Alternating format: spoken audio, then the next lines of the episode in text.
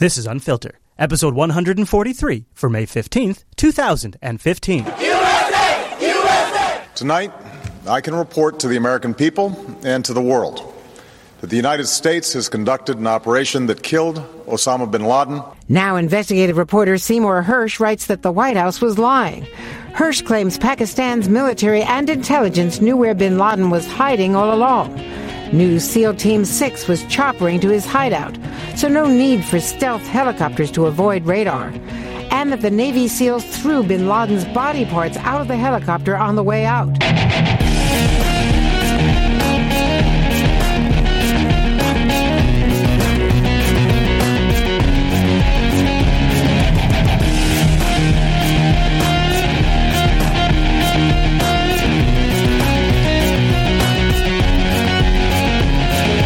Welcome to Unfilter, Jupiter Broadcasting's weekly show that's distracting you from all of that TV you really shouldn't be watching. My name is Chris, and joining me every single week is the always excellent Mr. Chase. Hey, Chris, you know what I noticed? What's that, buddy? The font changed. Yeah, you did.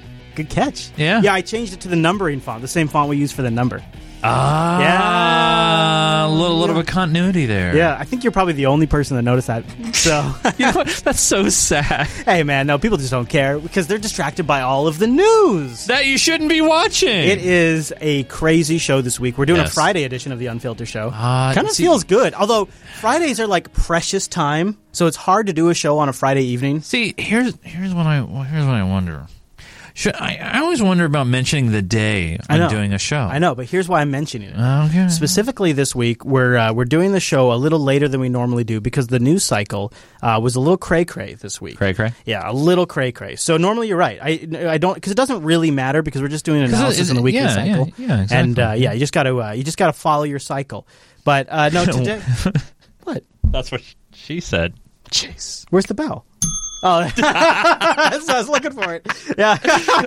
uh, you know, this week I didn't really. I mean, there was the Amtrak derailment. Sad. Yeah, uh, a lot there. Um, Please, t- please tell me you have the clip. You please tell me you have the clip No. of the reporter asking Kerry about why they cut funding to Amtrak, and he basically mocked the reporter. He's like, ah, yeah, I uh, also yes, and we also I also have a clip of Boner doing that too, um, in this overtime folder. But I don't really want to talk about that too much. Yeah. I mean, uh, it's just uh, uh, so okay. As so, there's a few things breaking today as we're recording this. There's the Amtrak thing going on. Also, uh, your buddy My Joker friend. Shanayev, Yeah, yeah. your good friend, uh, was uh, sentenced uh, to death today. Jeez, Chase. Dzhokhar Tsarnaev, the Boston bomber convicted of 30 different counts related to the murders uh, and the maiming of so many people in the Boston Marathon in 2013, has just been sentenced to This death. is on Fox News. I Some knew it.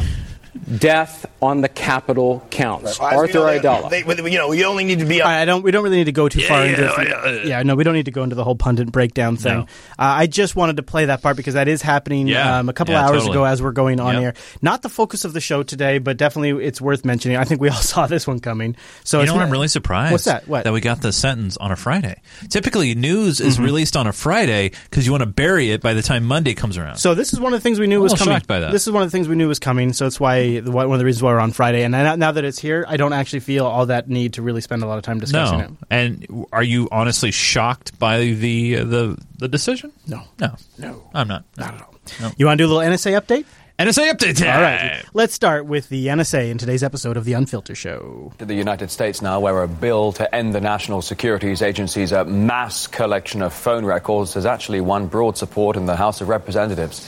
The decision comes less than a week after the Court of Appeal ruled that the NSA's phone data collection program is illegal. And this is actually kind of interesting. After that ruling, the EFF withdrew their support for the U.S. Freedom Act Oh. and actually said, well, if you're going to keep one, keep the Patriot Act. Because this area of the Patriot Act has been now ruled illegal. If you remove this from the Patriot Act, this is better than the USA Freedom Act. ah. That's what the EFF said. Interesting. Yeah. The court decided the activities go beyond what Congress intended when it passed the Patriot Act after 9 11. But former CIA officer Ray McGovern thinks that, well, there are still many obstacles ahead. the decision of the Second Circuit Court, Court of Appeals, which said that what NSA is doing is illegal. Uh, what the court did not do was enjoin NSA Uh-huh. from keeping doing it. So they can keep doing said it for go now." back to Congress and rewrite the law. But there are big hurdles in view, and one of those, of course, is in the Senate, which is ruled by people who are dead set and determined to keep this very intrusive blanket surveillance program in being. And they will have to make some compromises, or else they're at loggerheads with the decisions of the court.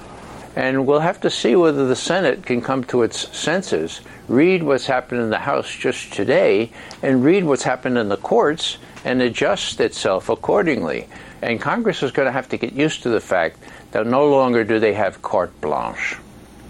The hosts of uh, RT's Watching the Hawks, they spoke to former U.S. presidential candidate Ron Paul about this bill.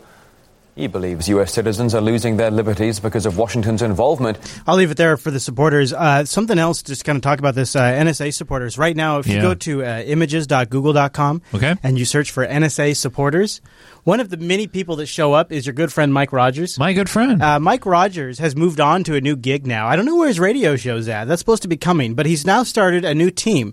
Team for Americans for Prosperity, Peace, and Security. Uh, Mike Rogers is the chairman, and uh, he's putting together a platform to help try to influence the 2016 elections to debate national security at the level that it should be debated. He wants to elevate the national security debate, and he's raising millions of dollars to do it. oh, he's got a super PAC. It's not so much a pack as like, I guess he's raising money as like I, like defense industry come to me. I'll be your guy, and I'll make sure the candidates debate this. I'll make sure this becomes an issue. Okay. What he's doing is he's selling to the defense and the contractors and the cybersecurity industry, and the, and of course, obviously, like the entire surveillance industry. Yeah. He's selling to them. Come to me. I will be your advocate, and I will make the elections discuss this topic in your favor Wow. and pay me millions of dollars to do it. That's how Mike. So Mike Rogers go, goes from being the number one congressman defending the NSA, defending them on the air. Now, now he's going to go make millions of dollars from the industry to make the 2016 elections supposedly debate this. Now, how he can actually even accomplish that, who knows? Well, like I say, show me the money. Who throws the money in? It's it's pretty bad.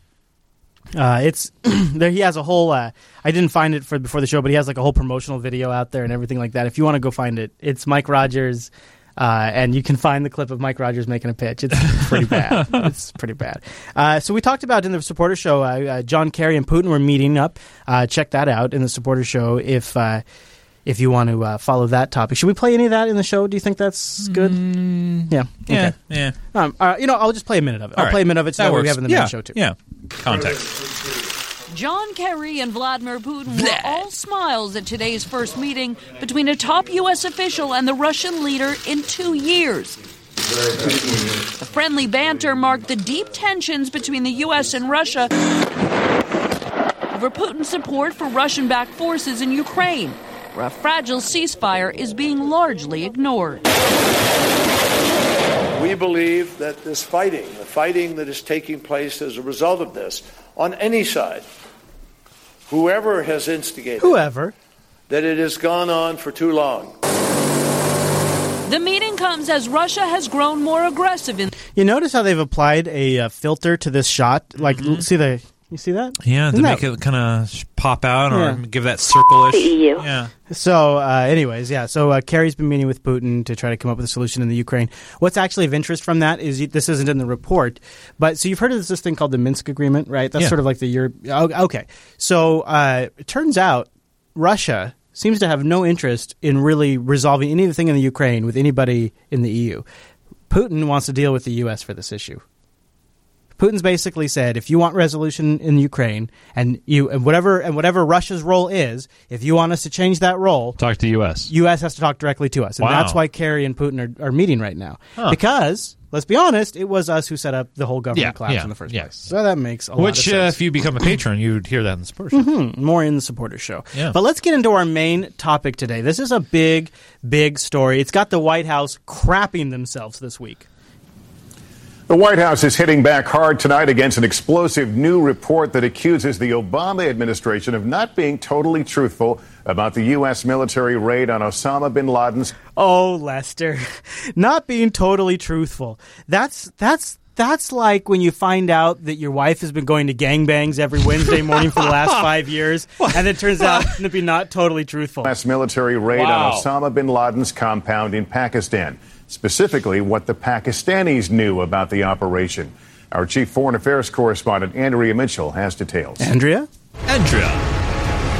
This is the Hollywood version of the hunt for Osama bin Laden, scripted in cooperation with the CIA.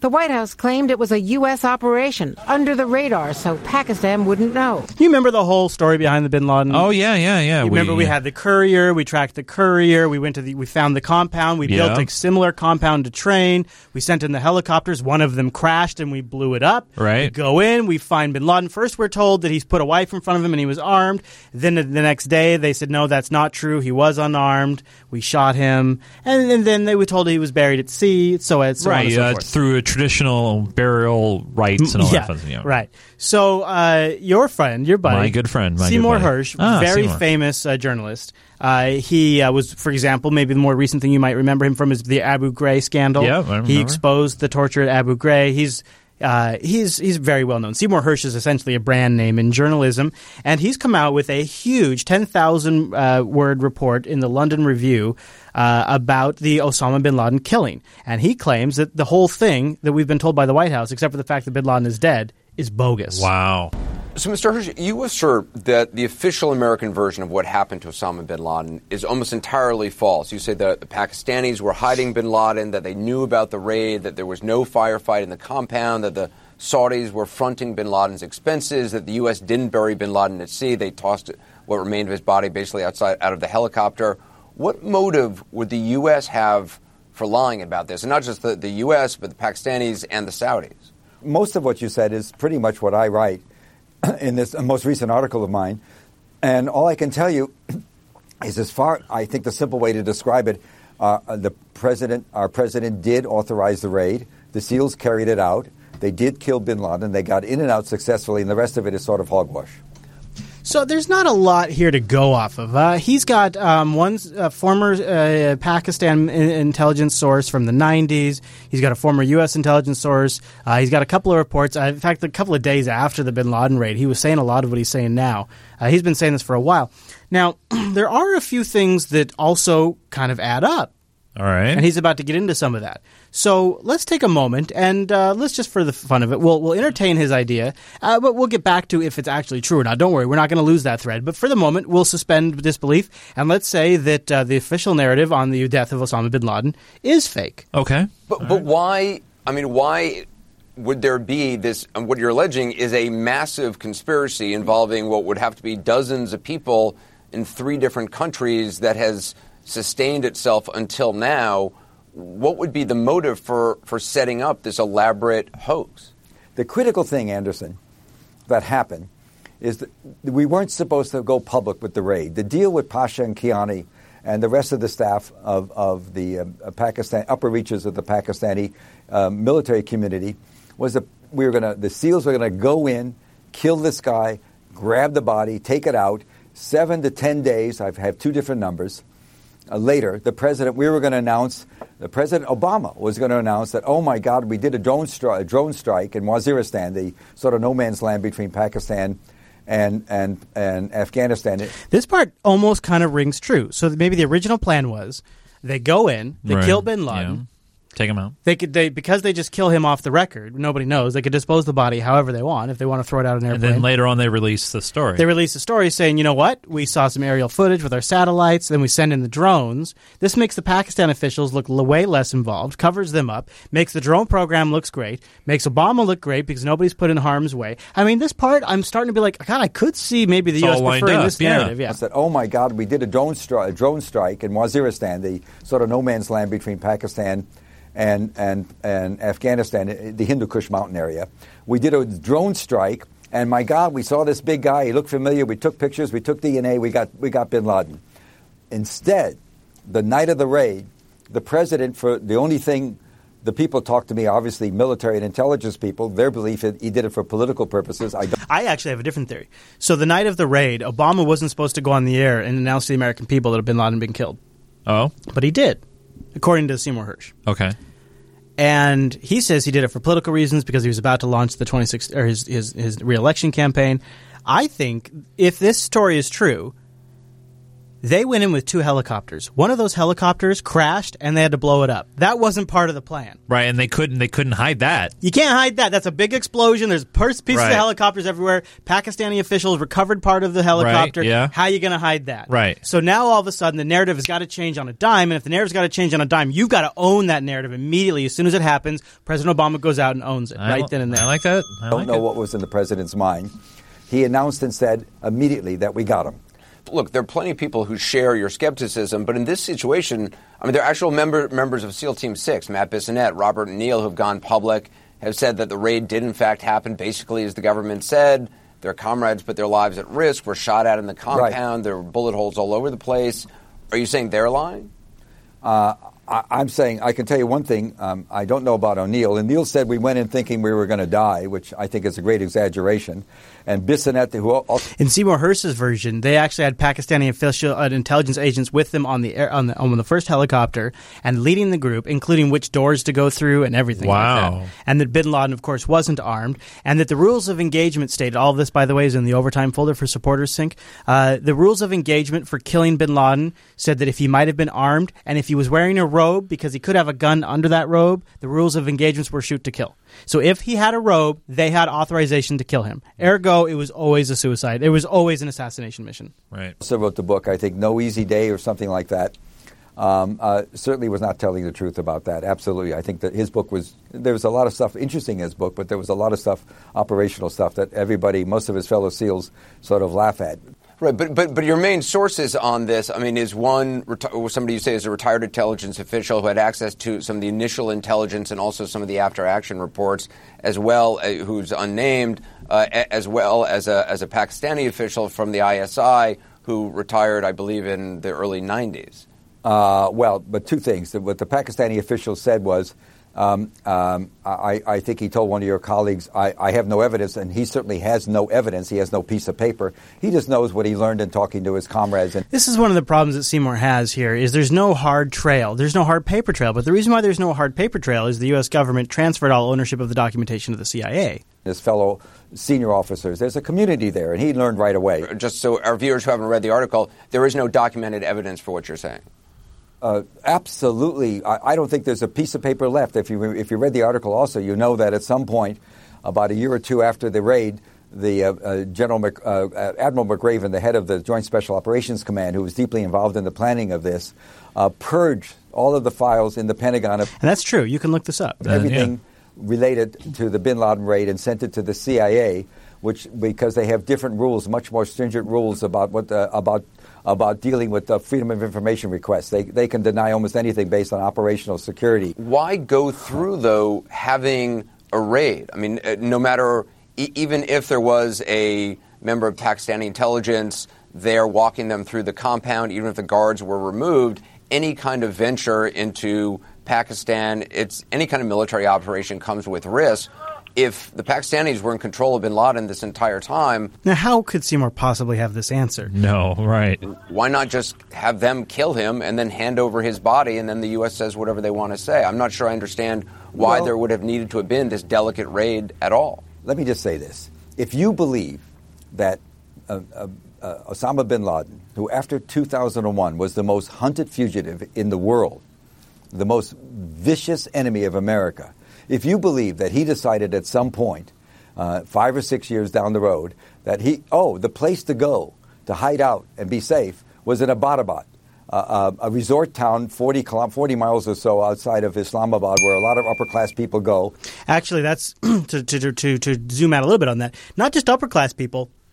Former military and government officials go there because it's one of the cooler areas of Pakistan. And so when they want to retire, this is a very popular area. Not only that, but two miles away from the compound was a military training academy, and one mile away from the compound was a military base. Wow. This house wasn't very ritzy. Or something to that He was going to go there.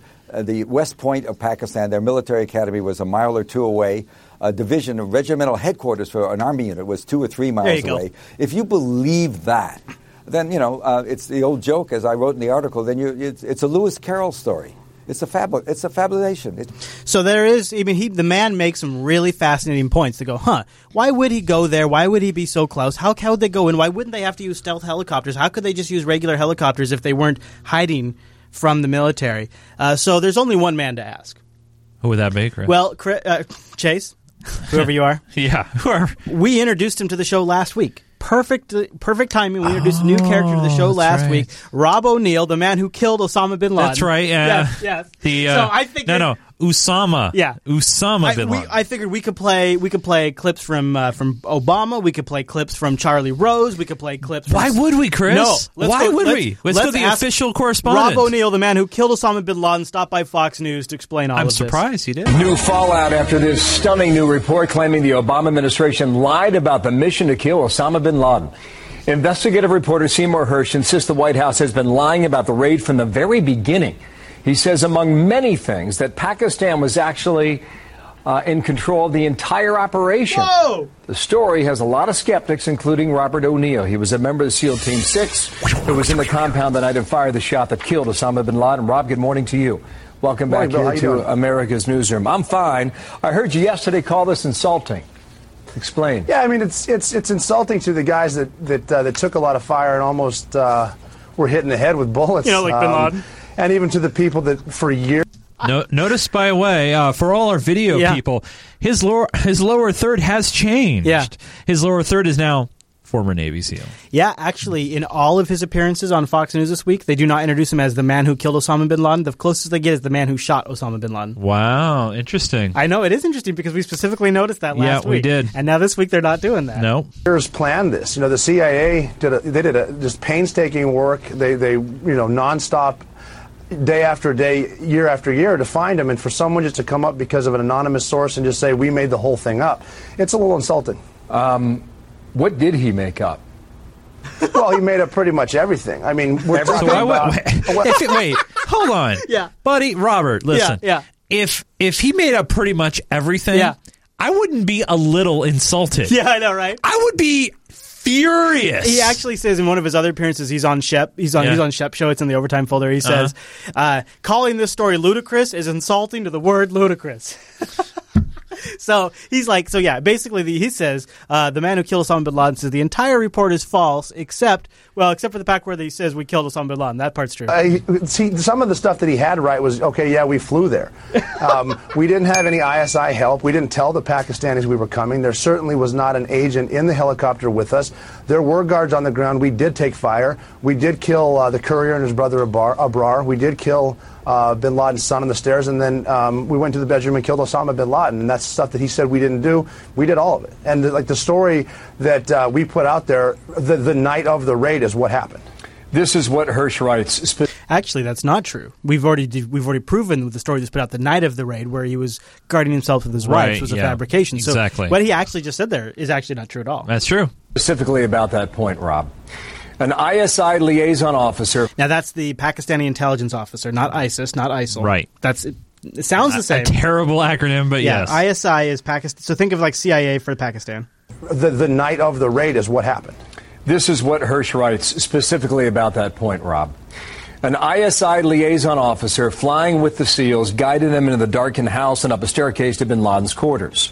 The SEALs have been warned by the Pakistanis that heavy steel doors block the stairwell on the first and second floor landings. And you know, when you look at pictures of the compound, remember the huge walls it had and how it was cement and how it kind of looks like yeah. a prison? Yeah. It kind of looks like they were keeping somebody. It was a there. castle. Bin Laden's rooms were on the third floor. That is information that someone like you would only know. Is that true or not? That's that's ridiculous. We're dealing with aircraft. Wait, aircraft. wait. He didn't say no. We're worried about the weight just for fuel, uh, the sake of fuel. So we're bringing. We want to bring as many SEALs as we can. We don't have room for an intelligence officer from Pakistan. I thought that was interesting. His rebuttal to that is we wouldn't bring them on the on the uh, on the on the on the helicopter because we we don't have enough fuel.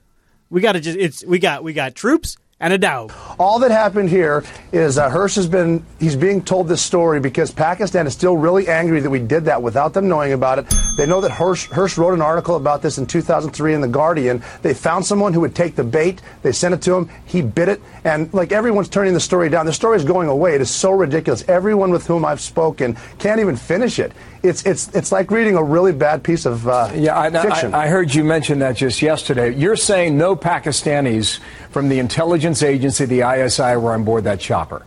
Absolutely not. Uh, no- we had were- we had a, we all Americans and a dog. Were any Pakistanis at the compound when you went inside? No, not at all. This was uh, nobody knew we were coming.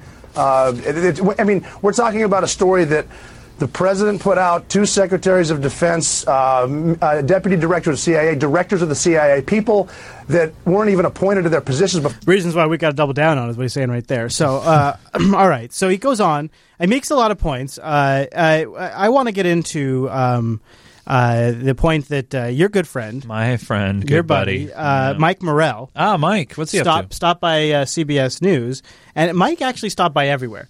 Mike stopped by CNN, Fox News. He stopped by he stopped by CBS. He was really making the rounds to cover. Is there a light rail that connects all the stations? I wonder. I wonder if he could just like, or maybe he just gets he just gets an Uber, I guess. and uh, so Mike Morell says the whole thing is just silly. Seymour Hersh, the reporter for the New Yorker Magazine, has published an article in a London publication. See how he's kind of smirking a little bit. yeah, He's like, yeah, yeah. I know he did. What a dork. That's what he's. That's a little smirk he's got going on there. That's cool. Basically saying that the Obama administration has not been clear and, and open with us, that there was a single unnamed source, he says. He says they got a U.S. got assistance from Pakistani officials, that Osama bin Laden was not, was not, was held captive. He was not living there alone, and, and that, um, and that the body was not disposed. Uh, all of these things come as a jarring sense of what we were not told. Can you tell us, is any of this true? Yeah, it's all true, Charlie. It's all wrong. Oh. Oh. I started reading the article last night. I got a third of the way through and I stopped. Whoa, is that the, well, that's the same narrative that uh, that we just heard from the man who killed Osama bin Laden. Mm-hmm. I couldn't get through all of it. I just couldn't get through all They of it. They all kind of say these same points. Huh. In fact, the only thing that's really been super suspicious about this is the way the media has circled the wagons around this story, and it's been the same line every I single can't get through all of it. And I've got links in the show notes. a that's lot interesting. A lot of the people that I've and I'm Very again, I'm actually not totally subscribing to Hersh's theory here, but I am telling you what I have found. Hmm. Okay. Uh, a lot of the people that are defending Hersh, or I'm sorry, a lot of the people that are attacking Hersh and defending the official narrative were the same exact people who also defended WMDs in Iraq. Oh. It's just a weird, one of those weird coincidences. Like we go back to the same cast of characters over and over again when we have to derive a narrative, Mm-hmm. you know. And and then of course you add a few new ones like Panetta comes out and Morell's been making all of the visits now. Of course, you have to keep in mind not only is Mike Morell selling a book right now that that that uh, sort of makes the CIA seem super badass. Yeah. he's literally selling that book right now on his on his tour right here. Uh, but the other thing that Mike Morell was running the CIA or number two at the CIA. He was depending on the timing. He was either underneath Panetta or running the CIA during this raid. So he was involved. Okay, and in fact, he goes back to you know uh, he was with Bush when when the when the plane struck the twin towers and Bush was in that classroom. If you you can Google image search and find a picture, you'll find a picture of Mike Morell off to the corner standing with Bush in that classroom. He has been working through this since the beginning of like the global war on terrorism started. Wow. he has been very very involved. So he. Uh, he is what he is talking about here. He's he's got some serious weight behind what he's saying. I just don't know how much we can believe it. I was reading was wrong. The source that Hersh talked to has no idea what he's talking about. You know who the source is? I have no idea. Okay. But the person obviously was not close to what actually happened. Uh, the Pakistanis did not know. I talk about in the book how we actually made a decision. Uh, The plug pre- the book. Plug the book. Yeah, there it is. The president made a decision not to tell the Pakistanis. The Pakistanis were furious with us. The See, the thing is, is, different versions of this could be true. I bet there were, if the Pakistanis did know and they did help us, Yeah. I bet a very select few in the government did know. Oh, totally, So the yeah. majority didn't know. The majority would be upset and they would just subscribe to the narrative that they didn't know because they didn't know they knew. If anybody knew, it would probably be just a few very key people involved, right? Right. So it is very easy for the U.S. people to go out and say, well, they didn't know because so many people in the government, the vast, vast, vast, vast, vast majority of the government in Pakistan didn't know. So of course hmm. that's going to be the narrative coming out of Pakistan too. So it's very easy to back that up. The president sent me to Pakistan after the raid to try to start smoothing things over. Pakistanis did not know. This article is wrong. He suggested there was a single Pakistani official that got $25 million for telling you. Not true. Okay. So so I want to back this up because he just he just he just says not true right there. So Charlie Rose throws us in at the very end of the interview. So the the key part to Seymour Hersh's uh, uh, write up is that the way that the uh, U.S. government really found out about the locations of Osama bin Laden is by an informant from the Pakistan intelligence, the ISI, Right. that wanted the twenty five million dollar reward. Okay. He came in and tipped him off Wow. and said, "Yeah, we've been keeping him here since 2006, using him as leverage." And here's the information. And And, then they were prepared to write a check. I want to play this again because I want you to hear Mike Morell's answer. He says it's not true. Try to start smoothing things over. Pakistanis did not know. This article is He suggested there was a single Pakistani official that got $25 million for telling you. Not true. Here's the thing. Not only did that guy actually get $25 million, he now works out of New York as a government contractor consulting them on Pakistan. Wow. So I don't know how much of this true story is true or not, but there really is a guy from Pakistan who got the $25 million reward who is now a consultant in New York. Wow. So that part's true. Yeah. And we're going to come back to that here in just a second. But so Mike Morell, just out of hand, uh, says that's completely uh, not true. What is really going on here? Well, there is a journalist, Gareth Porter, who has been following uh, the Middle East really since Vietnam. He was a journalist for the Vietnam War. He was against the Vietnam War. And since then, he's very closely followed the U.S.'s war activities with a specific focus on Asia and the Middle East. He was doing an interview on RT. I pulled just a clip from it. He actually thinks that Seymour Hersh is a victim of misinformation being spread by the CIA.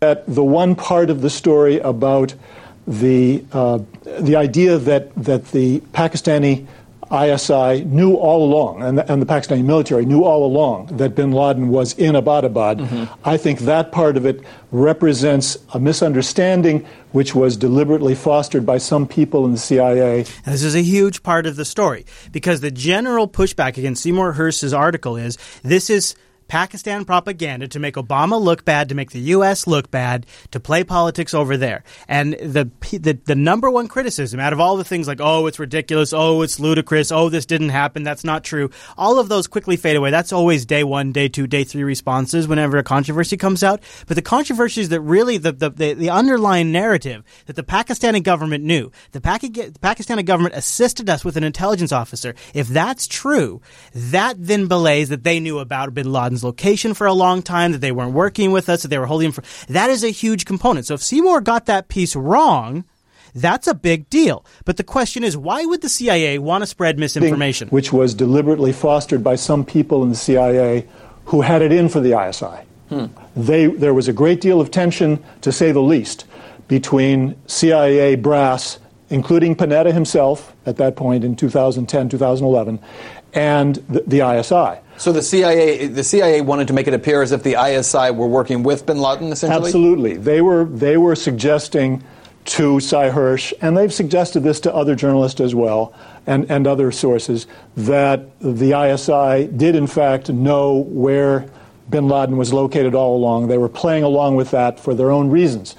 Uh, the story that is told by uh, Shaukat Kadir, the former brigadier, retired brigadier general who has really done the work uh, on the background of this, is that what really happened is that a uh, the ISI found out that there was something not quite right about that compound through their own investigation. They uh, somebody in ISI uh, did in fact inform the the CIA that that they So he's also confirming, yes, there was an informant. There was somebody who informed the CIA. felt that there was a need for reconnaissance of the the compound, and that, So after this informant informed the CIA, then the CIA picked up earlier aerial surveillance. that's when they started.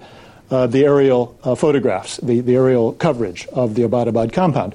But at that moment, when they passed that information on, and as well as the cell phone number of the owner, they did not know that bin Laden was there. So that's the key piece. And this, so what we have here is, uh, it's a bit of a, um, uh, it's a bit of taking two different versions: the official narrative, Seymour Hersh's version, Yeah. and kind of trying to find the difference in between. Yeah. And I, I, I think this truth does belie. I, I don't buy the burial at sea. Uh, I do think they had more assistance. I absolutely, z- completely out of hand disregard the Zero Dark Thirty narrative that torture brought us Osama bin Laden. Oh. I think this completely debunks that. And and but of course that'll become the one that everybody talks about. Uh, so uh, there is though I think the underlying bit of truth to some of this story. NBC News has independently learned from two intelligence sources that a Pakistani intelligence officer did tell the U.S. where bin Laden was hiding a year before the raid, something the White House also disputes. But that does not necessarily conflict with the White House claim that the U.S. acted alone. And I, I essentially agree with that. Okay. I, I, I, the whole thing has been very discomforting because you can see even there, that's a defensive statement she's Oh, making. totally. Yeah. The entire thing. So, and, and NBC's uh, NBC's coverage of it isn't. This is what happened. It's the White House is pushing back today against. That's how they start, Oh. right? So Yeah. everything by the media Yeah, has been a, has been a protectionist move the entire time around. And part of it is, is they went all in on the Osama bin Laden story when it happened. Well, like you said, because they had no choice to do so because of the helicopter crash. Right. Because once the crash happened, mm-hmm. you had you, you had to own the story. You had to make the change. and you the, had to and go the media it. was all too happy to play that up. Oh, well, absolutely. And so now, if they retract some of that, it makes them look like they didn't do their job early on. So there's that. There's Well, of- and it also makes them seem like that they're blindly follow Right. whatever Right, is but- fed out. But then to make up for that, they just blindly follow again whatever's Yeah, fed that's out. true. Like that just drives me crazy. I don't. I don't know. How to, I don't know how to make up for that. Well, because if you bite the hand that feeds you, then you can't have nice little production facilities at the Pentagon. That's true. And Barbara Starr does like her box at the She Pentagon. Does like the box. Chase, does your Android Wear Watch ever just randomly disconnect from your? Uh, oh, yours in the Pebble. No, no, I have a Pebble, and my my Pebble time is does not be do coming soon. No, Yeah, my, my my Android Wear just randomly disconnects every now and then. Uh, you know, maybe I'm getting hacked. You got to watch out Getting for those hacked by uh, which three-letter agency? ISIS cyber hackers. Oh, division. Watch out. Division. U.S. intelligence believes ISIS leader Abu Bakr al Baghdadi Oh, good. We haven't heard about him for a while. Look, and, and of course, we got to go to our favorite stock footage of Baghdadi. Right. for now, remains firmly in charge. There's no intelligence indicating he's been injured in a recent coalition airstrike, despite press reports. The U.S. has already identified these men as potential successors to the ISIS leadership, putting millions of dollars of reward on each of their heads. There's no shortage of supporters on the ground or online. The latest, this video from a fringe pro ISIS hacking group So a group makes a video. Doesn't matter who they are. Doesn't matter who they just they just set up a YouTube channel, publish a video, and say I support ISIS, and that's all it takes for. Dude, we are in the wrong business. We should be making these videos and just claiming ISIS support. no, we get CNN. no, no, no. could be on CNN, nah, man, nah, man. threatening a cyber attack is coming. The thing I always look for is at what point do groups decide that they need to move from viewing the internet as a This is Admiral Mike Rogers, the new director of the uh, NSA. Source of recruitment, as a way to spread ideology? Do we see it more from that into something of greater concern, as viewing it as a potential? How many followers there, uh, Chase? Oh, that's weird. They whited it out again. Oh. Funny how they always white it out when they show that. Yeah, and they also like, Seven tweets, ten following, one favorite, and they've whited out the followers. seven tweets. Yeah. Seven tweets. Well, this is obviously an ISIS propaganda outlet. Oh, absolutely. I mean, this is worthy, ISIS state hacking worthy division. of the NSA director's attention. Yep. It's a weapon system. Those attacks are toughest to detect, especially when the internet can so easily recruit. We need to find out more what's going on in the internet. It's all gone. What we're gonna do? sympathizers. You have a lot of people springing up in various uh, areas around the world that are all interested in joining this organization. No, but they're they have not. but they have dial-up internet access. Nobody's interested in joining ISIS. The move to ISIS going viral online, even inspiring the attack in Texas, Oh, weird. Look, Wait. another Twitter profile, and Abu Hussein. Uh, this time the followers aren't whited out, Chase. How many- yeah, uh, 198. Huh? Yeah, I think he's making. I think he's inspiring. Uh, what did they say in the pre in the supporter show? We had a clip where they said that ISIS had has Madison level social media Right. presence. Right. Yeah. Yeah. Trying to make fun of Mad Men. Madison level with 198 Yeah, followers. Madison Avenue. Yep. Jeez Louise. is as worrisome for the U.S. as what is happening in Syria. Hashtag. We're very definitely in We're very definitely Chase. Very definitely in a definitely. new phase in the global terrorist threat A very definitely in a new phase. Very definitely because Twitter. Where the so called lone wolf could strike at any moment. That threat from the internet giving authorities less time to catch terrorists. Well, look at that. Did you see that? Yeah. 666 followers. That's right, 666. Because of the use of the internet, we could have little or no notice in advance of Because an of the internet. attempting to strike. Never before, Chase. But Chris, you know what? It's oh, it's okay. You know why? Because they got Prism. They already know what's going on, right, Chris. Right. Watch they already of the know. things. Actually, we don't have to worry. Uh, you know, when we when we have uh, this kind of story going Yeah. around, where they're just out there scaring people, and I picked one of many I could have played for you this week. Of course, I always do. Uh, what you have to rely on is the pillars in journalism. Uh, folks like Anderson Cooper, Mm-hmm. who used to work for the CIA, Brian Williams, Bry and of course George Stephanopoulos. Ah, you know, and didn't George recently get in trouble Well, with some sort of George kind of got George kind of got rolled up into some bigger trouble that the whole Clinton Global Initiative has been That's in right. regarding funding from different foreign governments It's and having about the influence. foundation. I got to pay the bills. I got to pay the bills. Got to pay the bills. You understand? So yes, you're right. Stephanopoulos, Stephanopoulos, Stephanopoulos had to had to apologize on air this week for what may be perceived as a bit of bias. a Hmm. little bit. Let's dig into this. Let's let's. Now I want to address some news you may have seen about me. Over the last several years, I've made substantial donations to dozens of charities. I'm rich, bitches. Buy it. Including the Clinton Global Foundation. Ah. Those donations were a matter of public record, but I should have made additional disclosures on air when we covered the foundation. And I now believe that directing personal donations to that foundation was a mistake.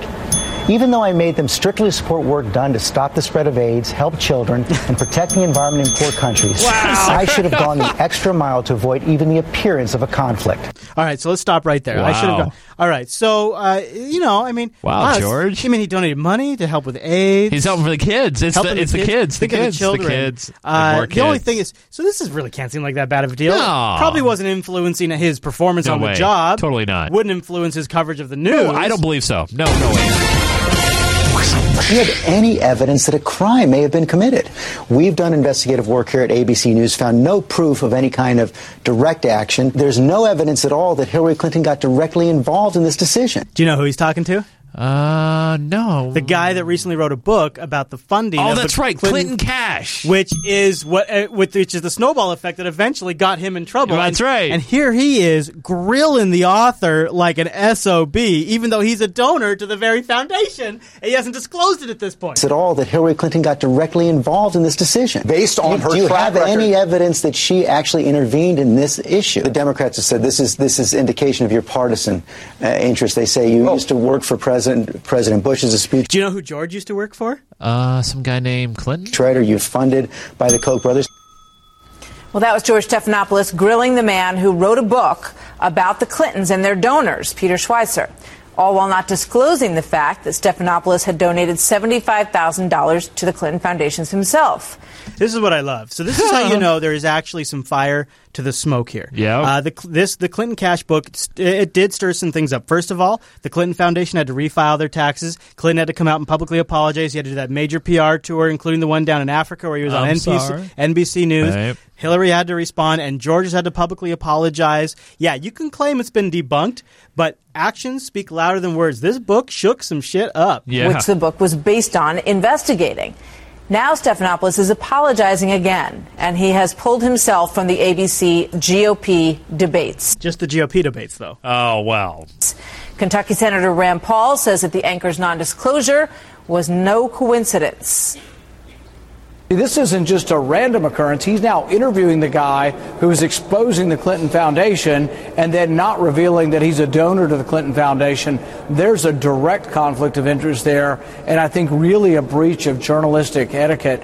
And I don't, I don't know what's in Stephanopoulos' heart, what he believes, or Uh, he wants you to believe that he's such a good person that he accidentally gave money to the Clinton Global Foundation. Because you know he's trying to help the kids. Right. Trying he's to help trying the to help the kids. kids Whether cure he could try to be a- cancer, Uh, for those of old you- ladies walking across the street. I got to jump ahead. For those of you who don't know, uh, yes, Stephanopoulos used to be the uh, press secretary, uh, the spokesperson for the Clinton. Here's here's a little here's a little retro clips. Here they're talking about Delineate it. himself as, as a journalist uh, over the last you know many years since he's been working at at Look he ABC, and he's now Wow, apologized and said that he wishes that he had made it clear that he had made those donations. He said they were public record, but Yeah, so he, you know, he's worked for the Clinton administration. Uh, he donated to the Clinton Global Foundation. It makes you think, you know, when Hill Dog's running for president, this is how she stacked the deck. Remember how you're like Hillary's? Not, this is why Hillary's going to win. This is a singular example where this woman and this family has stacked the deck throughout the entire United States I'm system. sticking with my red book. So, all right, is Stephanopoulos a good guy? Just trying to help the children? Is uh, who's who said in the chat room? Somebody said it. Oh yeah, uh, Sorbert Sorbert said in the chat room. My transgression was a consequence of me being too good of a person. Is essentially what George Stephanopoulos is saying, isn't it? Do you agree Yeah. with that statement? No, no. So does he know? Does George Stephanopoulos Stephagopoulos know that by donating to the Clinton Foundation, you're hoping to buy influence? And if he knows that, is he hoping that $75,000 will buy influence? Well, there's one way to find out. Let's ask George Stephanopoulos. George? Uh, you know, I read the book that this is based on, Clinton Right. Cash read it, and I actually interviewed the author on Sunday. This is a tough one because when you actually look at look closely at it, he even says there's no evidence of any direct action taken on behalf of the donors. But everybody also knows when those donors give that money, and President Clinton or someone they get a picture with him, that, Right. that there's a hope that that's going to lead to something. And, and, and that's what you have Oh, to so is that of. why you donated, George? There's a hope that's going to lead to something. Do you want more pictures? Because what did he leave you off the Christmas card list or something? I mean, come on, George. He's just maybe he just wanted to make sure his ratings would uh, keep in line once Hillary got uh, elected. Oh man. Yeah, you know what? I, this Maybe is- instead of contributing to the Clinton Foundation, you exactly what I was thinking, buddy. you know, instead of contributing to the Clinton Foundation, maybe you should come on over to patreon.com slash unfiltered Yeah, where there are 392 of you. We're eight away from 400. Oh man! And you know what? In the background right now, we are seriously.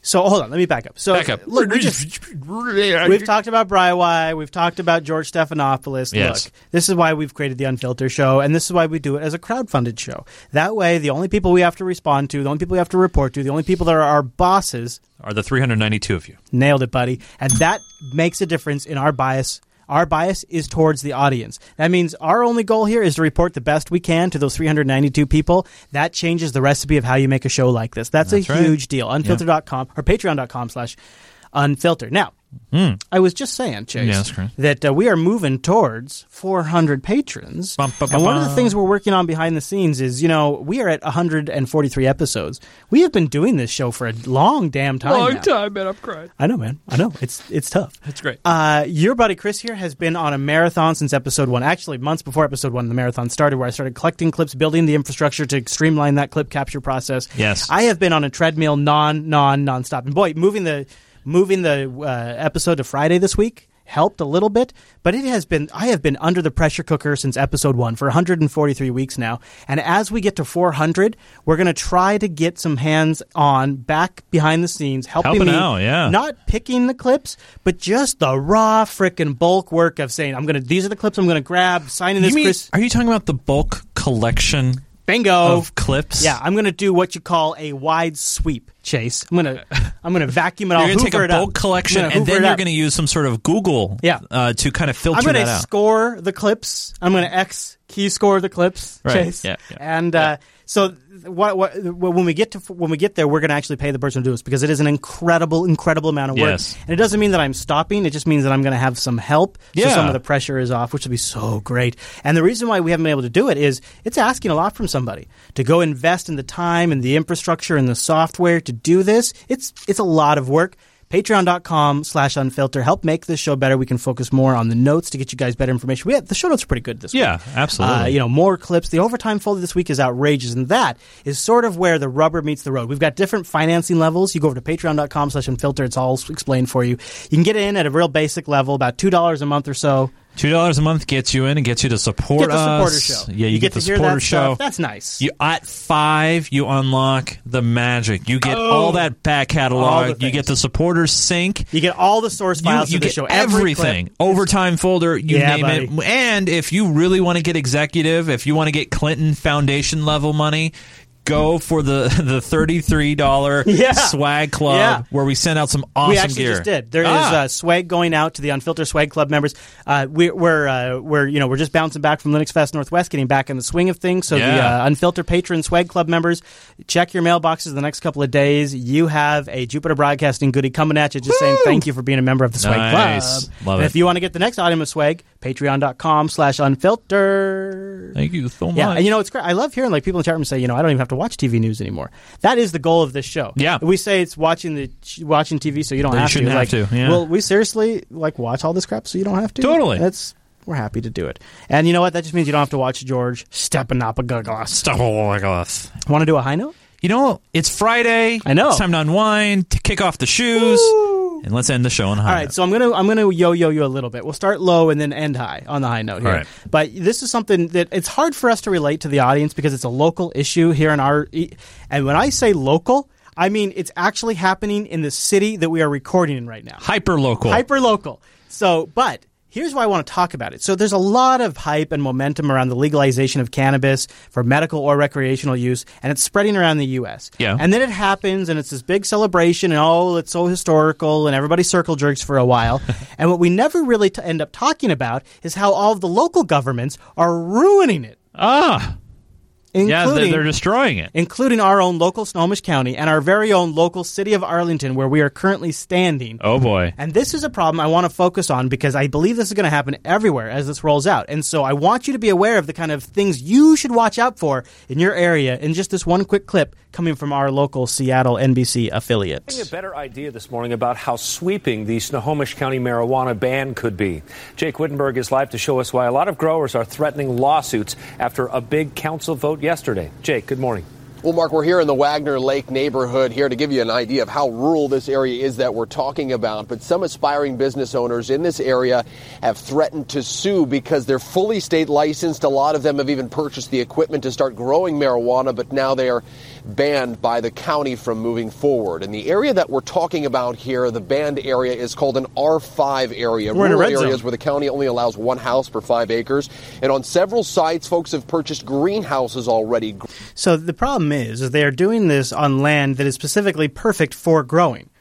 Yeah, it's Because- residential. Well, It's it's farmland essentially. One house, five acres. grow rooms to start producing recreational cannabis. And new this morning, we're getting a better idea of how many of these growers are going to be affected by the sudden rule change. One advocacy group tells us 103 operators intended to move forward in these sites. But of that, we've learned 18 have been licensed by the state, and of that, only six have also received the proper county permit. So they're exempt from the ban, but that makes at least a dozen others that are state licensed who are banned from moving forward, even though they've purchased a lot of the equipment. Like TJ Worth, who says he supports legal action to protect his But- farm in Arlington. Arlington. You know, there's 700 and some thousand voters in Snohomish County, that, and the majority of them voted for marijuana. You know, and now uh, a few hundred voters are going to, uh, you know, buck the will of the people and go against it. This is simply an act to preserve the character of the rural neighborhoods and to protect property values. Is he talking about keeping the black people out or the weed out? Oh, char- what does character mean? Right? I mean, I the charac- love that argument. I, I hate the word. How I- how I many mean, you- times has history used that argument for really really bad justification? But you hear it not only with the with in regards to marijuana, but like in downtown Seattle, for example. You hear it Okay. with racism. You hear it with cars. Yeah, you the hear it with character, satellite the character. dishes. You hear the character, the character, the character, the character. I of mean, Arlington. of Arlington, which is a town of what eight thousand people. It's no character. Arlington has no character. And go against it. This is simply an act to preserve the character of the rural neighborhoods and to protect property values. That's the real reason We haven't that been- you're afraid of. We haven't been bribed, I think, is the real reason. But uh, all right, so there's the Wow. downer. This is a problem. It happens, and it's just something we have to work through in each area where it becomes legalized. Is going to be a different battle. Uh, but let's take a moment, and this is another local story, but it actually features an author who's going big right now. He just wrote a book called Big Weed, and uh, he's an investor. He's a serial entrepreneur, and he's been investing in cannabis businesses. And he has a little speculation on where he thinks cannabis businesses are going. I want to play it and then get your take on his analysis. You ready? Ready. Listen up. Do it. see this when you say it's kind of the tip of the iceberg where do you see this business going Yeah, that's one of the things I contemplate in the book. Um, the, the you know, the marijuana industry right now is, is really a bunch of visionary entrepreneurs who are willing to take great risk and get involved in this new industry. But as further layers of federal uh, approval come, we're seeing larger and larger investors get involved. And I, I don't think it's too far off in the future to assume that big tobacco and alcohol and possibly big pharma will make direct investments into the industry. And we'll also see boutique players continue to operate. Those people, just like craft brewers are so successful in today's market. You know, the United States breweries make enough beer to satisfy the, the thirst of the United States, but craft brewers continue to find niches to work in because people are always interested in a new, better product. Um, so I think we'll see both, you know, the big pharma, big agriculture get involved. We'll see the, the smaller niche craft players, Mhm. and then we'll see some middle market companies. And those will be uh, people like myself who are able to get well capitalized and roll up and have 20 to 30 retail locations in a state, and then replicate that success one state to another. Got it. What do you think of that? I, I think what he said is pretty spot on. Yeah. I, I- I think you know we've kind of been painting that slow picture Mhm. uh, to our audience uh, Mhm. over the past you know few months in Mhm. covering this, Mhm. and I, I I think we even predicted this on the show that eventually once you know the government Mm-hmm. slowly dials back, you know, Mhm. back to Schedule Two, that's where you're going to see big pharma step in. I think that's when you'll see big pharma step in, uh, and then There's then- and there's rumors that there. some of the uh, some of the tobacco companies have been buying up great land in California for growing weed. Yeah, it's possible Um, it can yeah, happen. You yeah. know, what do you Chase? What do you always say? Show me the money, and they'll see the money. Oh man, they'll Yeah. see the ching ching. That's why I'm not too worried about the local issues either. I mean, they're No. going to cause slowdowns and problems and make things take longer than they should. But in the long, long term, show me the money. Yeah, absolutely. Yeah. Now, what we want to see is we want to sh- you, we Show want us- you to show us. Yeah, show us the uh, unfiltered subreddit. That's right. Is that not- Unfilter. Not, very smooth. No, not, very, smooth. No, terrible transition. Unfilter.reddit.com is where you can submit stories and Yep. engage in the conversation. Yeah. Now, I like unfilter.reddit.com. Me too. But There's, there's, even more things to like about it. You know why? Or what? We reached over 2,000. Hey! 2002, Nice. which is great. And you know, the here's the thing: you guys submit stories. I love you guys for doing that, but I want to see some discussions. I see a lot of stories, not a lot of comments. Yeah, it's true. I have been noticing that too. So does jump in and Although engage. say, what was that? There was uh, the, there was the one story in there I grabbed today from for the supporter show about the uh, 30th anniversary of the bombing in Philadelphia. Yeah, that's right. And that was the first one. that There's was a great one. four comments, but we want to see you guys yeah. engage. Yeah, that comment though was a great comment. Yeah. I mean, sometimes it does happen, but we'd love to see it more unfilter.reddit.com. But Mr. Nunes, maybe Yes. people want to know what you're up to throughout the week. Hey, Is there you a place guys, they could go? you can follow me on Twitter at Nunes, and that's spelled N U N E S. Oh. And uh, there, you know, you can see my tirades, my pictures, my thoughts about things in Can I- general. can I give you a pro tip? What's that? Big, big, big things coming to twitter.com slash Chris Elias. Really big things? Big. Should I follow that? I would. What What kind of big There may- things? I'll have an announcement soon. You're having another kid, aren't you? Twitter.com slash Chris L-A-S. Yeah, no more kids. Congratulations, No more Ange. kids. Wow, that's No awesome. Hey, who says it's Ange's kid? Wait, Oh, what? oh, whoa, what? Maybe I'm pregnant. Like I said, a big announcement. That, well, big, yeah. Yeah, it'd be big, wouldn't it? Yeah, that'd, that'd be, be really big. That'd be huge. You know, we do this show live over at uh, jblive.tv. We did it on Friday. We usually do it on a Wednesday. Go to Yeah. jbroadcasting.com slash calendar. That just takes out all the mystery. Oh, well, hey, you guys, thanks for joining us on this very special Friday edition of Unfiltered. But hey, we'll see you right back here next Wednesday, and that is next week.